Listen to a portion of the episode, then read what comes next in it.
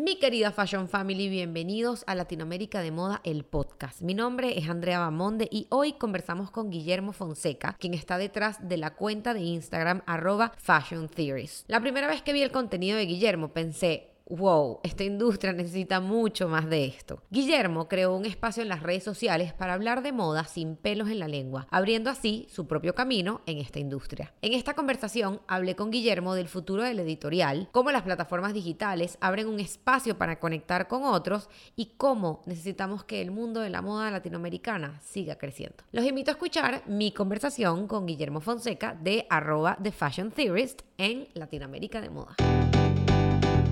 Latinoamérica de Moda es un espacio para entender lo que está pasando en la industria en nuestro continente. Diseñadores, editores, compradores, relacionistas públicos, influencers. Les traigo a todos aquellos que tienen que ver con la industria y tienen una historia que contar. Si eres amante de la moda y buscas profundizar en información, conocimiento y mucho más, estás en el lugar correcto. Bienvenidos a Latinoamérica de Moda.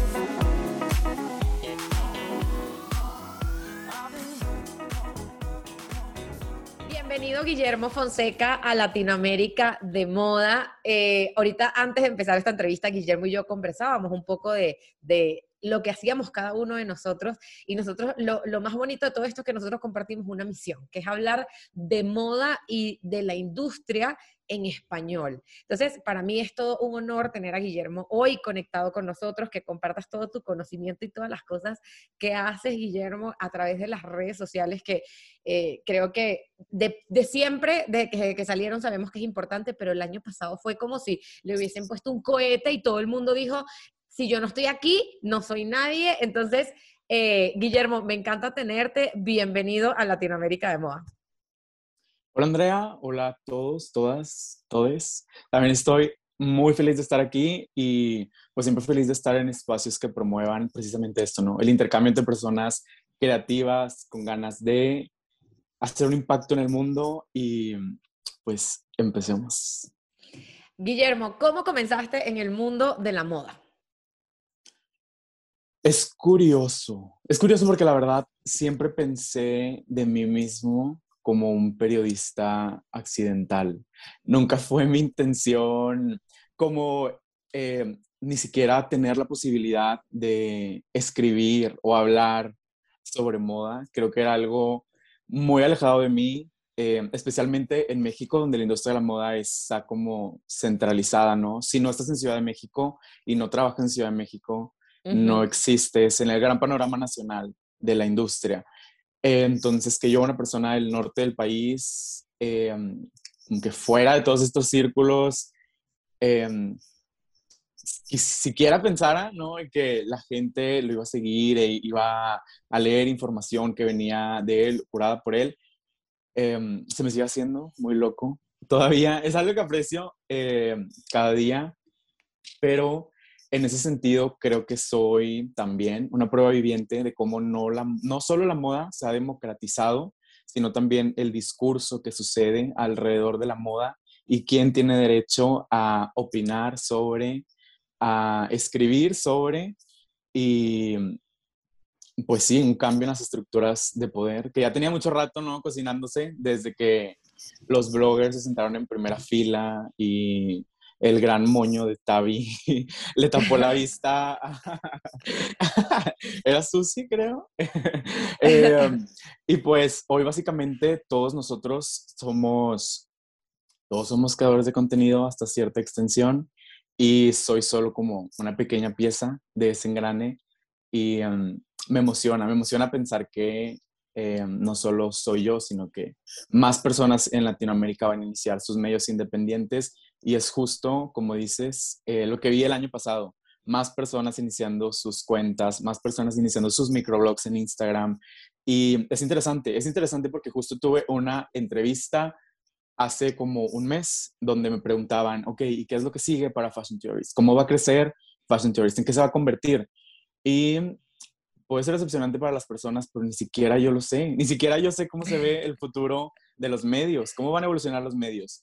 Yo que tengo una plataforma que eh, eh, crea contenido puramente en Instagram y está ahí, ahí está su audiencia, em, no sé en qué va a evolucionar porque la chava me decía, de la que me entrevistó, pues sí, jamás ah, vimos cómo evolucionó Business of Fashion, ¿no? Vimos cómo pasó de ser un newsletter a ser la plataforma global de noticias, pero jamás hemos visto cómo evoluciona un medio digital nativo de Instagram a algo, porque jamás ha sucedido. Entonces, em, estoy en esa coyuntura, viviendo, viviendo los cambios en la industria y en ese sentido estoy muy, muy, muy, muy emocionado. Es súper emocionante, es súper emocionante pensarlo porque estamos viviendo un tiempo nunca antes vivido en ese sentido, de que poder, las posibilidades son infinitas y la verdad es que nos movemos tan rápido, la evolución de los medios, o sea, de las plataformas, ha sido tan rápido que obviamente hay millones de cosas que se pueden hacer. Ahorita que, que justamente tú mencionabas que tu medio siempre es 100% por Instagram.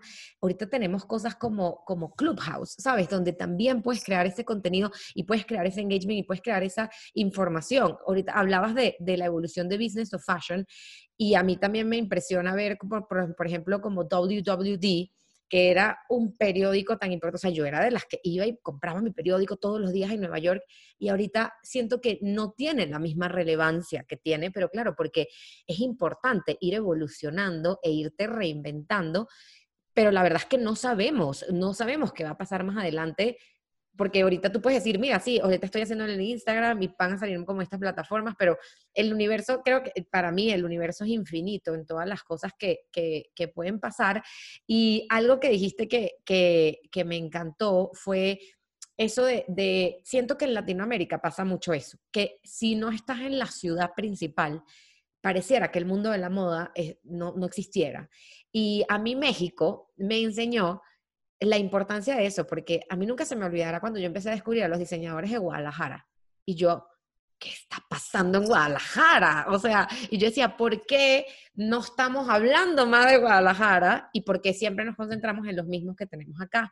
Y cuando fui a Monterrey, que empecé a descubrir también lo que estaba pasando y, y los medios que también pasan allá, y ahorita por lo menos muchos de los creadores de contenido con los que he trabajado son de Monterrey. Y yo decía, pero ¿qué pasa creativamente allá? O sea, ¿qué les están alimentando? Y, y así me pasó en Colombia, con, ¿sabes? Con, con Medellín, y así pasa en, en, en diferentes lugares. O sea, es impresionante como muchas veces el mundo de la moda está como muy sesgado a ciertas ciudades.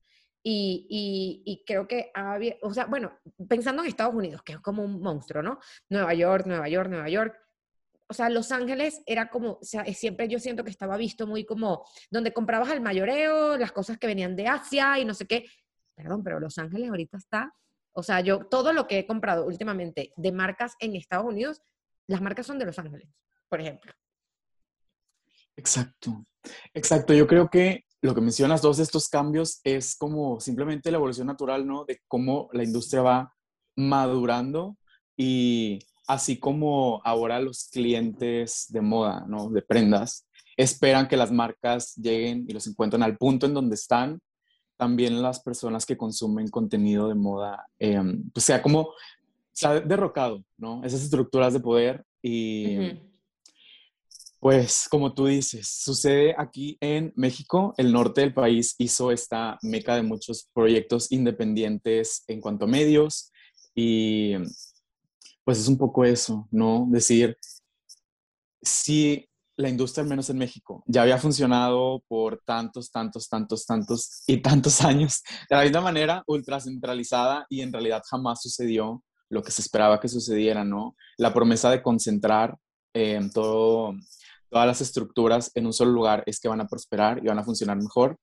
Eh, pues jamás sucedió, ¿no? Nunca vimos madurar como tal la industria de la moda mexicana entonces, ¿por qué no probar otras maneras? Y pues yo creo que lo que sucedió y sucede en todas partes es decir, ya no necesito, ya no necesito estar ahí para que mi voz sea válida, sino que desde donde estoy puedo crear cosas increíbles y yo creo que las estructuras también lo van reconociendo. Como tú dices, en Estados Unidos, em, la CFDA, ¿no? Y como ya New York Fashion Week ya no existe, como tal, sino que Tom Ford anunció que es el calendario de las colecciones americanas. Em, porque ya no es sobre una ciudad, sino es sobre el panorama. Exacto, y yo siento que los, las, redes sociales es parte, es gran parte de cómo ha pasado esto, porque obviamente por Instagram tú puedes conseguir a cualquier persona de cualquier lado y comprar sencillamente, o sea, comprar por Instagram, comprar, o sea, casi que ni siquiera necesitas página web, comprar y que te lo manden a tu casa y compraste una bolsa, eso, de Hermosillo, una bolsa de no sé dónde. O sea, es, es impresionante como eso, o sea, a mí me, me, encanta, te lo juro, es que me emociona cuando hablo de este tema, me emociona, porque siento que eh, así es como vamos a empezar, o sea, así es como están creciendo esas marcas que quizás pensaron, eso, si yo no vendo aquí, no voy a vender, o si yo no estoy aquí en esta ciudad, yo no voy a vender o no voy a poder crecer. Antes de seguir con este episodio, les quiero conversar de Latinoamérica de Moda, la agencia de consultoría de marcas de moda y plataforma educativa que complementa todo lo que aprendemos y compartimos en este podcast. La misión de Latinoamérica de Moda siempre ha sido ayudar a crecer la industria en nuestro continente. Si tienes una marca de moda, quieres trabajar una estrategia de marketing y no sabes por dónde comenzar, yo te invito a que nos escribas al link en la biografía del Instagram de este podcast, arroba Latinoamérica de Moda, llenes el formulario y te estaremos contactando para trabajar juntos tu estrategia de marketing. Y ahora, de regreso a este episodio. Guillermo, quiero que me cuentes sobre Fashion Theorist. Cuéntanos de la plataforma y cómo colaboras tú con el mundo de la moda? ¿Qué es lo que haces y cómo nace? De manera práctica, suena algo soso, pero prácticamente lo que hago es subir historias. Eh, de manera diaria, eh, comparto las noticias más relevantes de la industria de la moda, cómo se conecta con la política, con la economía, con la cultura, con los cambios que están sucediendo en la sociedad. Y pues sí, eso me da la oportunidad de crear un espacio en donde de manera como lenta pero firme me han estado, me ha acercado a personas talentosísimas, diseñadores independientes, marcas emergentes de México, más creadores de contenido, otros periodistas en el país y Latinoamérica que como yo tienen esas ganas de de cambiar las cosas, que aman la industria de la moda, pero se dan permiso de cuestionarla, no de amarla sin, sin, pues ahora sí que sin cuestiones, ¿no? Como decir, esto es y así tiene que ser y tengo que ser parte de ese gran engranaje de esta máquina si quiero tener éxito, sino decir, oye, pues tal vez em, la manera en que funciona la industria no es, no funciona al 100% para todos y debería ser más justa, debería ser más equitativa, todos deberíamos ser un poco em, como partir del mismo nivel y me he encontrado con creativos que efectivamente creen eso, que creen que la moda puede ser contada de una manera distinta y debería ser contada de una manera distinta y que precisamente eso la hace rica, ¿no? Como la diversidad de perspectivas Em, ¿Y cómo colabora a la industria de la moda? Yo creo que, yo creo que me ha permitido acercar a las personas, un poco visibilizar cómo la industria es precisamente global y cómo todos, queramos o no, pertenecemos a, la industria de la moda porque todos los días, a menos que seas un nudista, ¿verdad? Todos los días te paras frente al closet, abres tu closet y sacas algo que te vas a poner y eliges cómo vas a presentarte frente al mundo. Y esa decisión está interconectada con, con sistemas de producción, con marketing, con publicidad, con economía, con comercio, hasta con la política. Entonces, em, es casi como este lema, ¿no? De una mariposa aleteando en un lugar del mundo puede causar un torbellino en otro. Em, básicamente nosotros, Norte Global, consumiendo, puede crear estragos, crea estragos en el sur global. Em, y pues sí, es como pensar en la moda como un fenómeno, más como un fenómeno y como una industria, porque es eso, ¿no? La moda es y no es, siempre ha estado en la intransigencia, es como esta industria altamente creativa, pero puramente comercial, pero al mismo tiempo jamás se ha sido, ah, puede ser explicada, ¿no? No puedes pronosticar al 100% una tendencia. Em, entonces, creo que he colaborado un poco en que las personas expandan su vista sobre la moda, sean un poco más conscientes y lo que más me apasiona es cuando me mandan un mensaje y me dicen, oye, por leer y empecé a preguntar, empecé a cuestionar, empecé a indagar más sobre estos temas, sobre cómo la moda eh, se conecta con la colonización, cómo la moda se conecta con el racismo, cómo la moda se conecta con la explotación, eh, cómo la moda se conecta con la economía. Y eso es lo que me inspira más, dejarle a las personas ganas de preguntar, de preguntar y darse permiso de que digan, las cosas son así, pero no tienen por qué ser así. Y yo puedo poner mi granito para que sean diferentes. Y aquí, o sea, la palabra clave es cuestionarse. Siento que muchas veces, en, eh, sobre todo, a ver, y te lo dice una persona que viene de, un, medio eh, muy tradicional, por decirlo así, a veces no nos cuestionamos lo suficiente y pensamos que la moda tiene que ser de una manera y no vemos lo que está detrás o no emitimos eh, opiniones. O sea, siento que parte de la responsabilidad que tenemos nosotros como medios, es eso, es empezar a cuestionar y tener, o sea, tener un pensamiento crítico y que no, puede ser que no todo el mundo le guste. O sea, y siento que muchas veces en este, a ver, o sea, Franca Sosami, o sea, era la persona que, ¿sabes? Si no te gusta, no te gusta, no compres la revista. Y, y, y, así era, o sea, con todo eso de, de, todas las cosas que probablemente habían detrás o lo que sea, pero siento que tenemos mucho miedo a veces de cuestionar las cosas y al final eso es lo que, o sea, eso es lo que tenemos que hacer para poder pensar y cada quien tener un pensamiento, o sea, y ojo, y respetar también, que yo siento que es importante, o sea, que tú opines A y yo opine B, eso, o sea, que tú opines que eso es bonito o esto es feo, nada ni bonito ni feo, pero bueno, a ti te gusta, a mí no me gusta, lo que sea, está, bien, o sea, porque no, está ni, no, hay, no hay ni bueno ni malo, pero sí hay que, yo siento que también eh, eso, como que en general los medios eh, tradicionales intentan tener una postura neutral siempre y la audiencia hoy en día está buscando posturas no neutrales.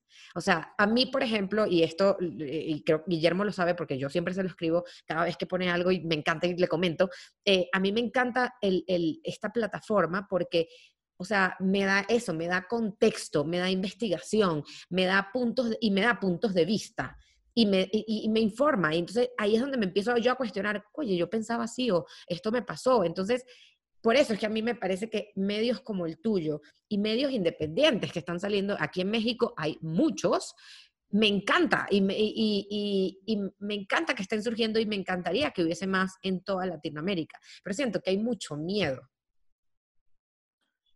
Exacto, demasiado miedo, sobre todo porque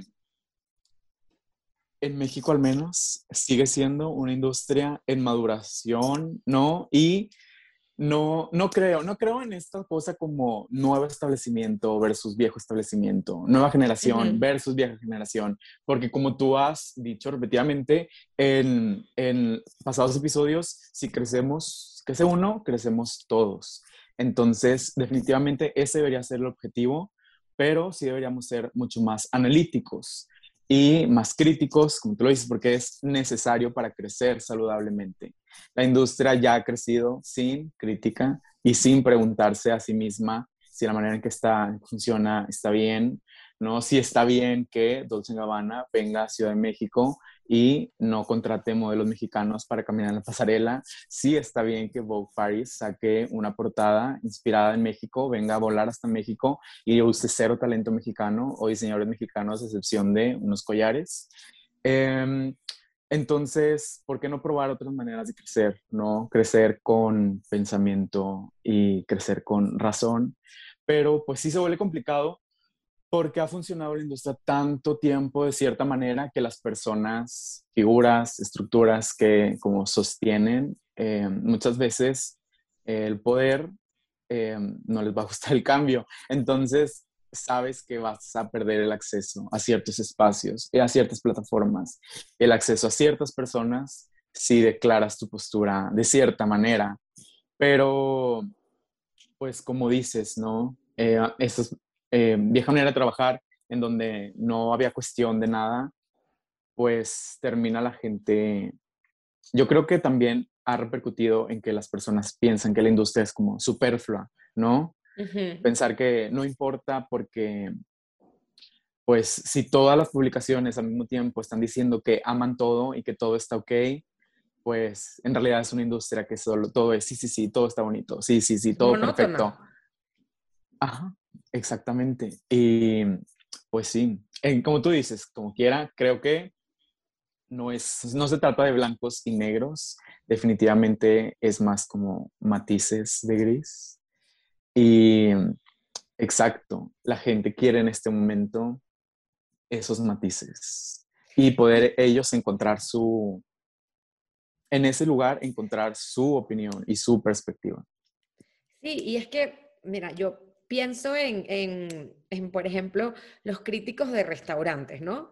que van a estos restaurantes eh, eh, incógnitos a comer y después escriben una reseña sobre los restaurantes y hablan sobre eso. O sea, ¿en qué momento perdimos nosotros como industria también eso? O sea, no, o sea, ¿por qué no decir de repente, mira, esta, esta marca, perdónenme, pero se copió los diseños de tal otra marca. O sea, si es la verdad, o sea, lo estamos viendo, everybody's thinking about it, but nobody says it. O sea, ¿por qué? O, eh, o al contrario, ¿por qué no aplaudir de forma pública y, entender qué es lo de demás? O sea, siento que esa parte a mí me hace falta eso. Y, y, y de ahí es donde digo lo del miedo. Exacto, tienes miedo de que, ah, no me van a invitar más a ese desfile.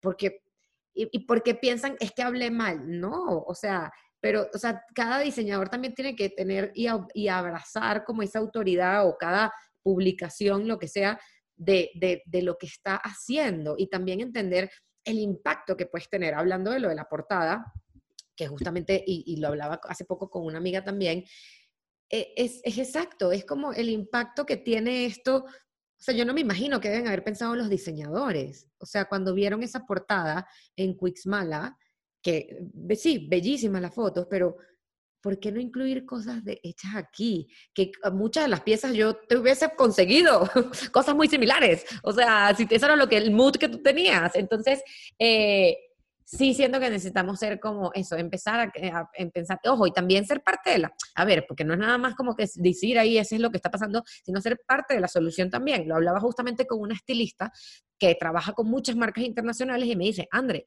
yo siempre, siempre, siempre intento meter marcas latinoamericanas en mis editoriales, pero porque yo sé, o sea, entiendo el impacto, porque me gusta apoyar el talento, porque esa es mi naturaleza y porque un pantalón negro lo puede tener cualquier marca, pero, por, o sea, aprovechemos, y, si simplemente va a salir un pedacito del pantalón, bueno, pero que esa marca sea latinoamericana, hablemos de las marcas, pongamos los nombres de estas marcas en el mapa también, o sea, porque todo, eh, así es como ayudamos a crecer, justamente como, como he dicho en el episodio, a crecer todos juntos en la industria, la moda.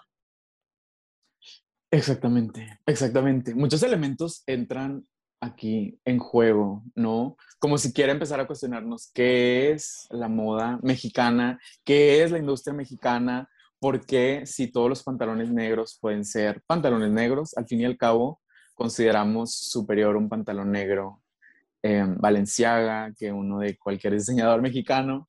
Em, pero como tú dices, yo creo que en el estar consciente de que nosotros como creativos ya sea que creemos contenido, ya sea que seamos diseñadores, ya sea que seamos periodistas, podemos dar un espacio, hacer ese espacio mental para más talento de la industria, pues sí como lentamente podemos ir cambiando ese chip y descubrir historias sorprendentes de diseñadores sorprendentes que están haciendo cosas únicas desde una perspectiva con la que pues nos identificamos y podemos darnos cuenta que pues tal vez nuestra marca favorita no es ni siquiera una marca extranjera, ¿no? Es el talento que está frente a nosotros, pero jamás habíamos tenido la oportunidad de verlo en páginas, de verlo en Instagram, de verlo en ningún lado. Quiero, Guillermo, hablando de esto y cómo cada quien desde su, desde su trinchera también apoya y hace este tipo de cosas, quiero que me hables de la mejor shopping guide del mundo. Cuéntame de este proyecto maravilloso que, que, me parece perfecto de esto, sobre todo en, el contexto del que estamos conversando.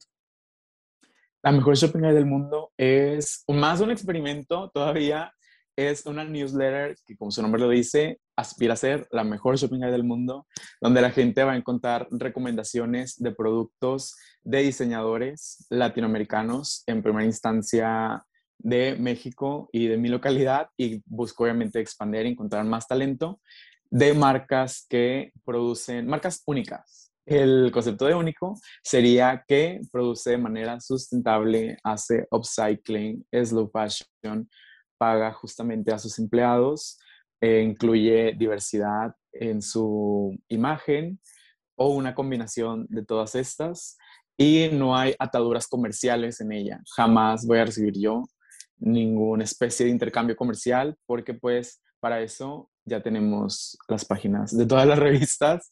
Eh, así que saben que esta curaduría de marcas va a ser, mm, mm, va a ser puramente con la intención de precisamente eso, ¿no? Que la gente conozca talentos que posiblemente jamás iba a ver en otra parte y pues que al final del día es una industria altamente creativa, pero pues como decíamos, el dinero también hace que crezca y comprar, comprar a los talentos que nos rodean es la manera de hacer que la industria se fortalezca.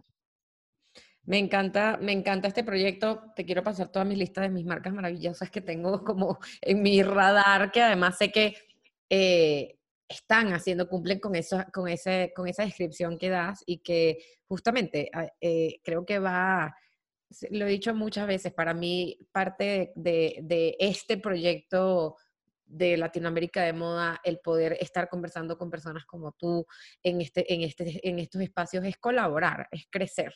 Y, me encanta esa, plata, esa plataforma que estás creando porque creo que va a ayudar a muchísimos, a darles muchísima visibilidad y a que muchas otras personas que también buscamos información, yo soy de las primeras que estoy en constante búsqueda de información eh, eh, y, siempre, y siempre los invito, o sea, a veces siento que yo me quedo chiquita porque obviamente tengo mucho de México, Colombia, Venezuela y así, pero lo que está pasando en Uruguay es increíble, o sea, las marcas uruguayas son espectaculares, en Argentina el movimiento de, diseño, Perú, con todo lo que está pasando con las marcas locales, entonces creo que esta plataforma va a ayudar a dar muchísima visibilidad y me encanta, me encanta este proyecto. Guillermo, ¿qué le recomendarías si a, quienes nos esté escuchando te dice, es que yo toda mi vida he querido ser periodista de moda, he querido escribir. Muchas de las personas que me escriben a mí me dicen, ¿cómo, cómo, hago para escribir en, en, Vogue? Esta es la verdad, o sea, me escriben porque, porque como si eso fuera, no hay fórmula, señores, lo, lo digo aquí públicamente, no hay una fórmula, pero estas personas que quieren, o sea, que sueñan con esto, ¿qué consejo les darías para, o sea, para, o sea, para formar parte de esta de esta evolución, de este nuevo camino y ser, y, un poco como, o sea, lo que voy es como es con este pensamiento crítico, o sea, ¿qué consejo les darías tú a ellos de cómo comenzar? Que yo creo que es una de las preguntas que seguro a ti también te hacen muchísimo, ¿cómo comienzo a hacer y a escribir y a informarme sobre el mundo de la moda? Uf, primeramente yo creo que para ser un buen escritor tienes que ser un muy buen lector y nutrirte no solamente de, em, de letras, sino también vivir, salir, en este momento no podemos salir, ¿verdad? Pero al menos intentar estar allá afuera y en contacto con la gente que está en tu localidad, los talentos de tu localidad, porque em, las, las, vivencias definitivamente influyen tanto como el contenido que, que consumes escrito y te hacen un mejor empiezas a conectar los puntos, porque al final en la industria de la moda todo está hiperconectado y empiezas a ver esos pequeños patrones que hacen tus artículos más interesantes. Ahora, sobre crecer como periodista, es interesante porque el periodismo de moda, al menos puedo hablar por México, es algo que yo diría que está como naciendo, ¿no? Apenas toda esta generación de personas que quieren escribir y que quieren estar en un medio. Y es curioso porque el año pasado fue un año horrible para los medios. Varias revistas en México cerraron sus ediciones, especialmente revistas de moda. Entonces, como querer querer ingresar a una industria que se está derrocando. Em, se vuelve loco, pero em, veamos. Voy a hablar de mi caso personal. Hace como, me salió un recuerdo, de hecho, en Facebook, hace como cuatro años em, fui a una entrevista de empleo en una revista de moda local y puse de caption en la foto, iniciando mi sueño para ser periodista de moda. Eh, eventualmente sucedieron una serie de sucesos, no obtuve el trabajo en ese medio y lo que dije fue, si no puedo estar en la mesa, voy a crear mi propia mesa. y eso fue precisamente lo que hice. Em, hice mi propio espacio en donde tuve la fortuna de encontrar un nicho de personas interesadas en lo que digo, de personas interesadas en conversar conmigo, que me ha acercado a talentos em, extremadamente peculiares y con las mismas ganas que yo, así como, pues en este caso, tú, Andrea, que compartimos el mismo objetivo, ¿no? Entonces, da miedo, da mucho miedo ser escritor y pensar que múltiples personas están leyendo tus palabras o que puedes influenciar de cierta manera, pero el primer paso es abrir tu computadora, empezar a teclear y tu computadora móvil, ¿no? Porque ahora puedes escribir de donde sea y ponerte allá afuera. ¿Por qué? Porque, como tú dices, em, no hay una fórmula para estar en Vogue, no hay una fórmula para estar en ninguna parte, no hay una fórmula siquiera para tener esa vida de ensueño que crees, sino solamente existe como la vida que estás viviendo. Y en ese sentido, debes pues ahora sí que forjar, forjar tu propio camino porque no existe tal fórmula y cuestionarte cómo se ve el éxito para ti, qué es eso que tanto deseas y si lo deseas por ti o em, por quién más.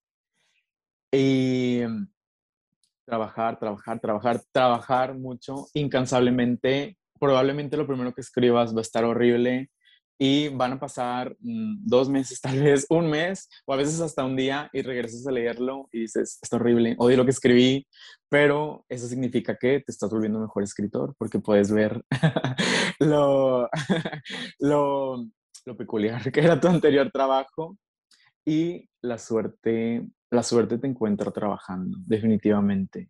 Si no empiezas y si no te pones ahí afuera, nunca te van a llegar las oportunidades. Entonces, no se desaliente nunca con, con los nos, porque probablemente van a tener millones, miles de nos, pero busquen, busquen siempre persistir, no quitar el dedo del renglón y em, como esto, crear espacios de colaboración, porque eso te puede colaborar, te puede acercar con la siguiente persona que tal vez te abra esa gran puerta.